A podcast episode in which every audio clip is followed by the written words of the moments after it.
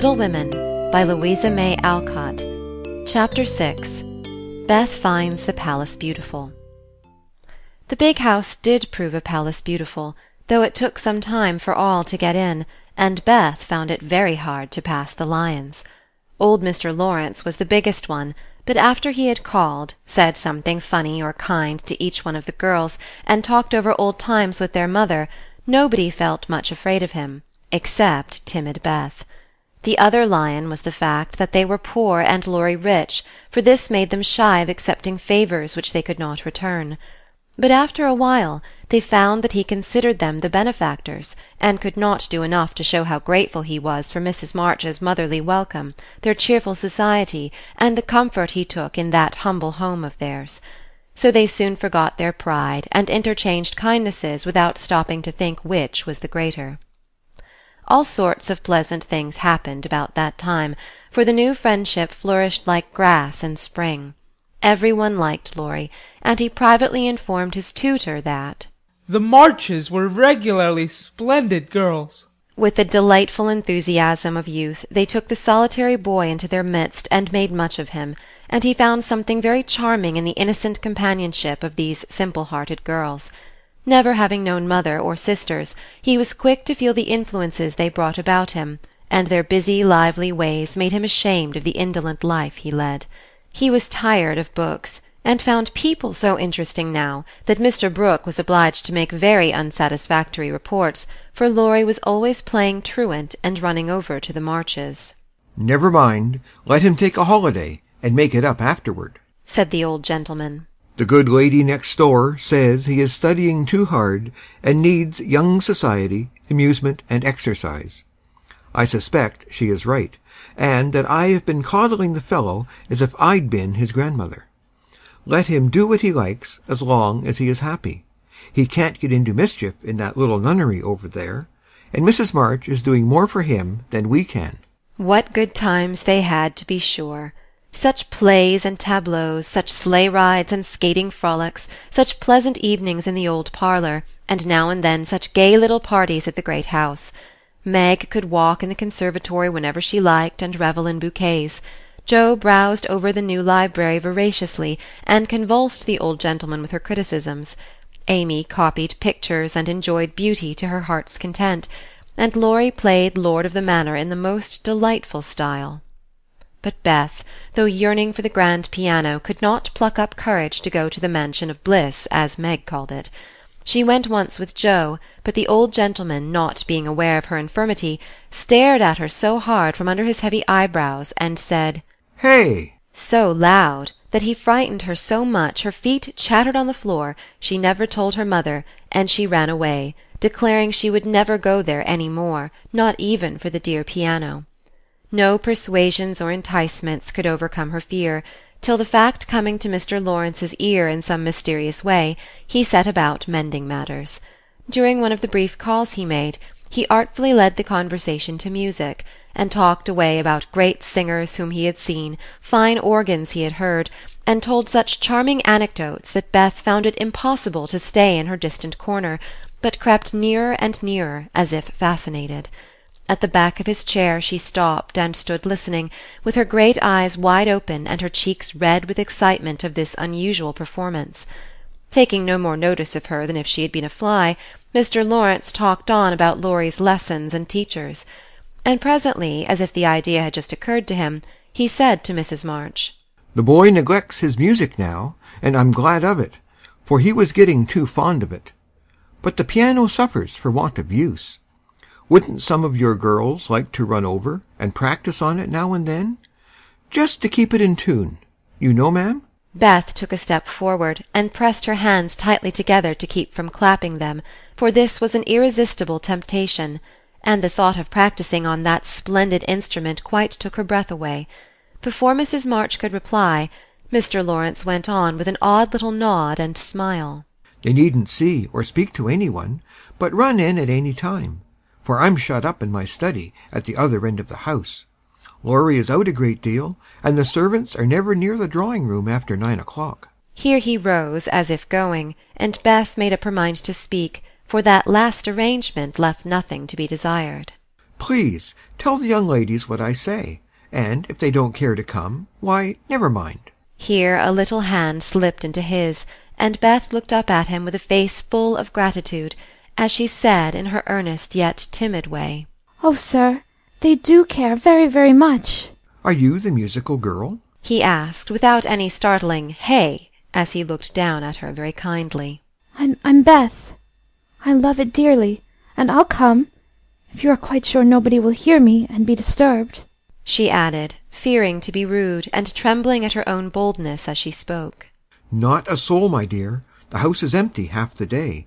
So come and drum away as much as you like, and I shall be obliged to you." "How kind you are, sir!" Beth blushed like a rose under the friendly look he wore, but she was not frightened now, and gave the hand a grateful squeeze because she had no words to thank him for the precious gift he had given her.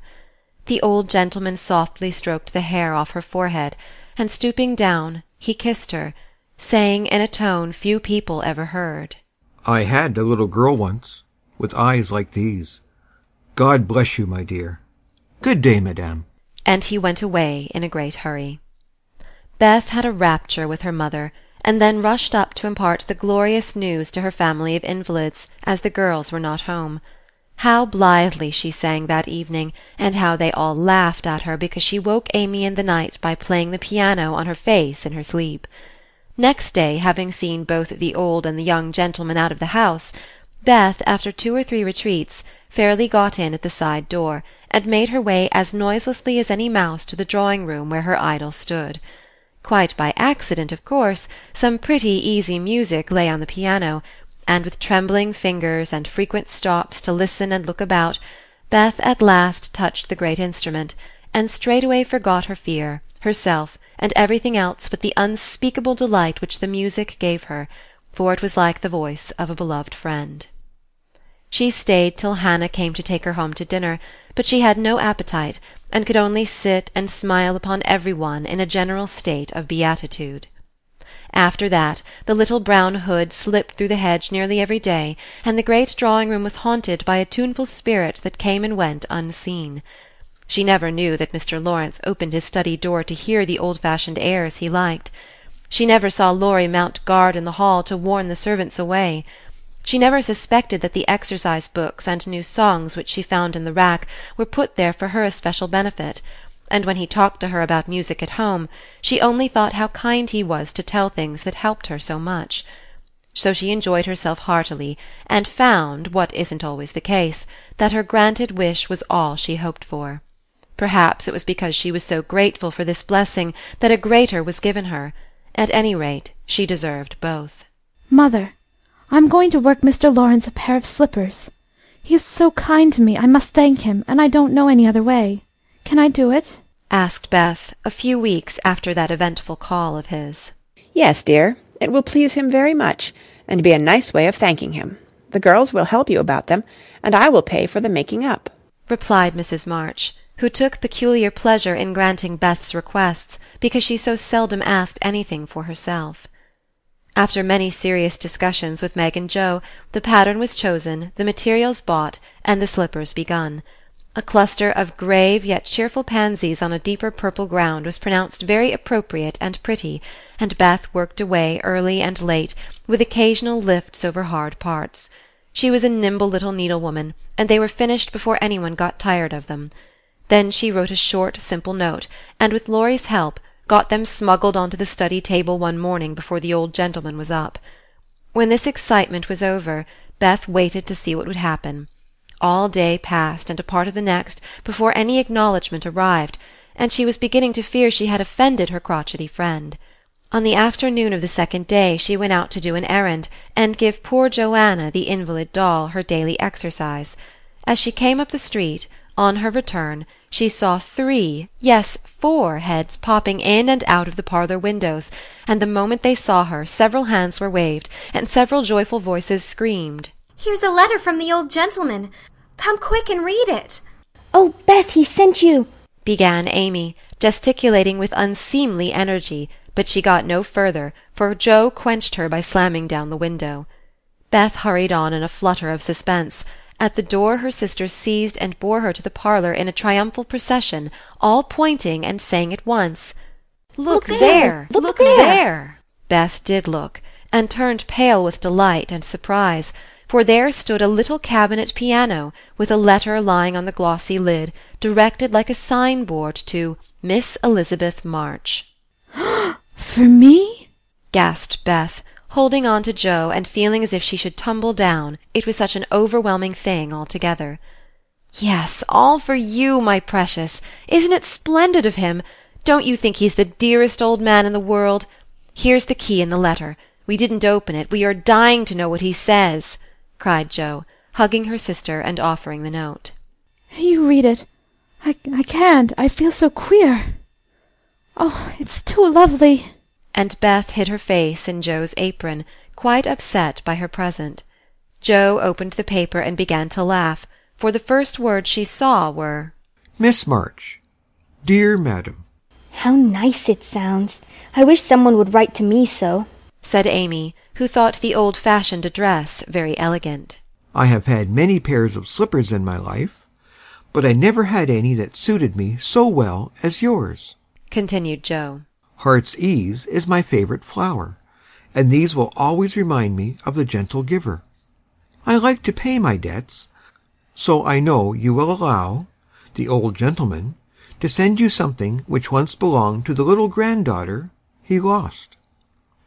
With hearty thanks and best wishes, I remain your faithful friend and humble servant, James Lawrence. There, Beth, that's an honor to be proud of, I'm sure. Laurie told me how fond Mr. Lawrence used to be of the child who died, and how he kept all her little things carefully. Just think, he's given you her piano. That comes of having big blue eyes and loving music, said Jo, trying to soothe Beth, who trembled and looked more excited than she had ever been before. See the cunning brackets to hold candles, and the nice green silk puckered up with the gold rose in the middle, and the pretty rack and stool all complete. added Meg, opening the instrument and displaying its beauties. Your humble servant, James Lawrence. Only think of his writing that to you. I'll tell the girls. They'll think it's splendid. said Amy, much impressed by the note. Try it, honey. Let's hear the sound of the baby piano. said Hannah, who always took a share in the family joys and sorrows. So Beth tried it, and everyone pronounced it the most remarkable piano ever heard. It had evidently been newly tuned and put in apple pie order, but perfect as it was, I think the real charm lay in the happiest of all happy faces which leaned over it, as Beth lovingly touched the beautiful black and white keys and pressed the bright pedals. You'll have to go and thank him, said Jo, by way of a joke, for the idea of the child's really going never entered her head. Yes, I mean to. I guess I'll go now, before I get frightened thinking about it. And to the utter amazement of the assembled family, Beth walked deliberately down the garden, through the hedge, and in at the Lawrences' door. Well, I wish I may die if it ain't the queerest thing I ever see. The piano has turned her head. She'd never have gone in her right mind. cried Hannah, staring after her, while the girls were rendered quite speechless by the miracle. They would have been still more amazed if they had seen what Beth did afterward. If you will believe me, she went and knocked at the study door before she gave herself time to think, and when a gruff voice called out, Come in. she did go in, right up to Mr. Lawrence, who looked quite taken aback, and held out her hand, saying, with only a small quaver in her voice, I. I came to thank you, sir, for. But she didn't finish, for he looked so friendly that she forgot her speech, and only remembering that he had lost the little girl he loved, she put both arms round his neck and kissed him. If the roof of the house had suddenly flown off, the old gentleman wouldn't have been more astonished. But he liked it. Oh dear, yes, he liked it amazingly, and was so touched and pleased by that confiding little kiss that all his crustiness vanished, and he just set her on his knee and laid his wrinkled cheek against her rosy one, feeling as if he had got his own little granddaughter back again.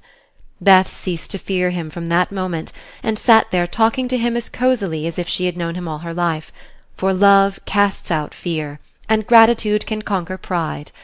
When she went home, he walked with her to her own gate, shook hands cordially, and touched his hat as he marched back again, looking very stately and erect, like a handsome, soldierly old gentleman, as he was. When the girls saw that performance, Jo began to dance a jig, by way of expressing her satisfaction, Amy nearly fell out of the window in her surprise, and Meg exclaimed, with uplifted hands, Well, I do believe the world is coming to an end. End of chapter six.